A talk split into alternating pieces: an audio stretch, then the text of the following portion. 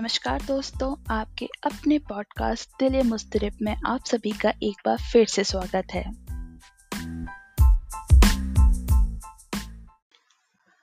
दोस्तों, आज के इस एपिसोड में मैं लिख रही हूँ चिट्ठी, एक ऐसी चीज के नाम जिसके बिना हमारी लाइफ इमेजिन करना लगभग मुश्किल है।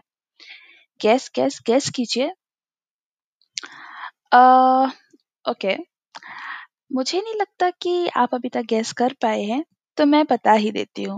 जी हाँ, मैं लिख रही हूँ चिट्ठी आपके कीबोर्ड की सबसे इम्पोर्टेंट की को। कीबोर्ड को कौन लेटर लिखता है यार।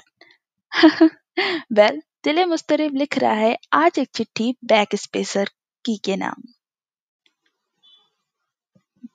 डियर बैक स्पेसर, कैसे हो? उम्मीद क्या, पता ही है अगर अभी तक ये जो गिटपिट टाइपिंग चल रही है वो इसी वजह से मुमकिन हो पा रहा है ना, क्योंकि तुम सही सलामत हो।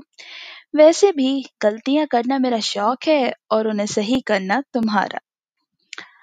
सुनो ना बैक स्पेसर, तुमसे एक फेवर चाहिए था, छोटा सा फेवर। एक बार मिल सकते हो मेरे से off screen? Please please please, बस एक दिन के लिए। अब तुम पूछोगे कि क्यों? वो क्या है ना यार, बस थोड़ी सी गलतफहमी की स्याही बिखर गई है रिश्तों की किताब पर, तो धब्बे मिटाने हैं। मदद करोगे ना, वरना रिश्ते बिखर जाएंगे बैक स्पेसर। कुछ जज्बातों की दूरियों को मिटाना भर है, मिटा दोगे ना तुम बैक स्पेसर? किसी के वोडका के गिलास का लेबल कम करना है और थोड़े से धुएं वाले छल्ले भी मिटाने हैं। थोड़ा सा गुस्सा मिटाना है किसी का, किसी के डर को डिलीट करना है, मिटानी है थोड़ी सी नफरत और तुमसे बेशुमार इश्क करना है।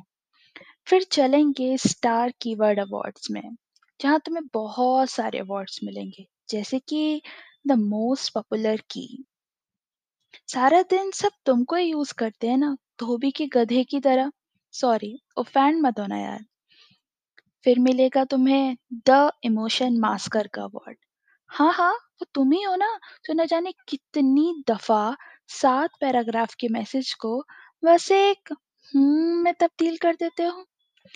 और उसके बाद तुम्हें मिलेगा द मोस्ट हम्बल की का अवार्ड। सब कुछ पल भर में मिटाकर माफ कर देने वाला दिलदार किरदार हो तुम। और उसके बाद तुम्हें मिलेगा द लाइफ सेवर का award. Obviously, you deserve it. फिर यार, दिन भर साथ मिताने के बाद तुम चले जाना वापस अपने कीबोर्ड के शहर क्वेटी में। वैसे भी तुम्हारा कोई जुड़वा नहीं है पूरे क्वेटी शहर में।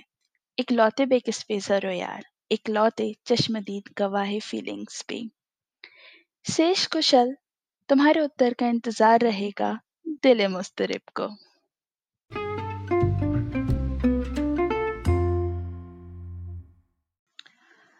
तो दोस्तों, कैसी लगी आपको ये चिट्ठी बैक स्पेसर के नाम?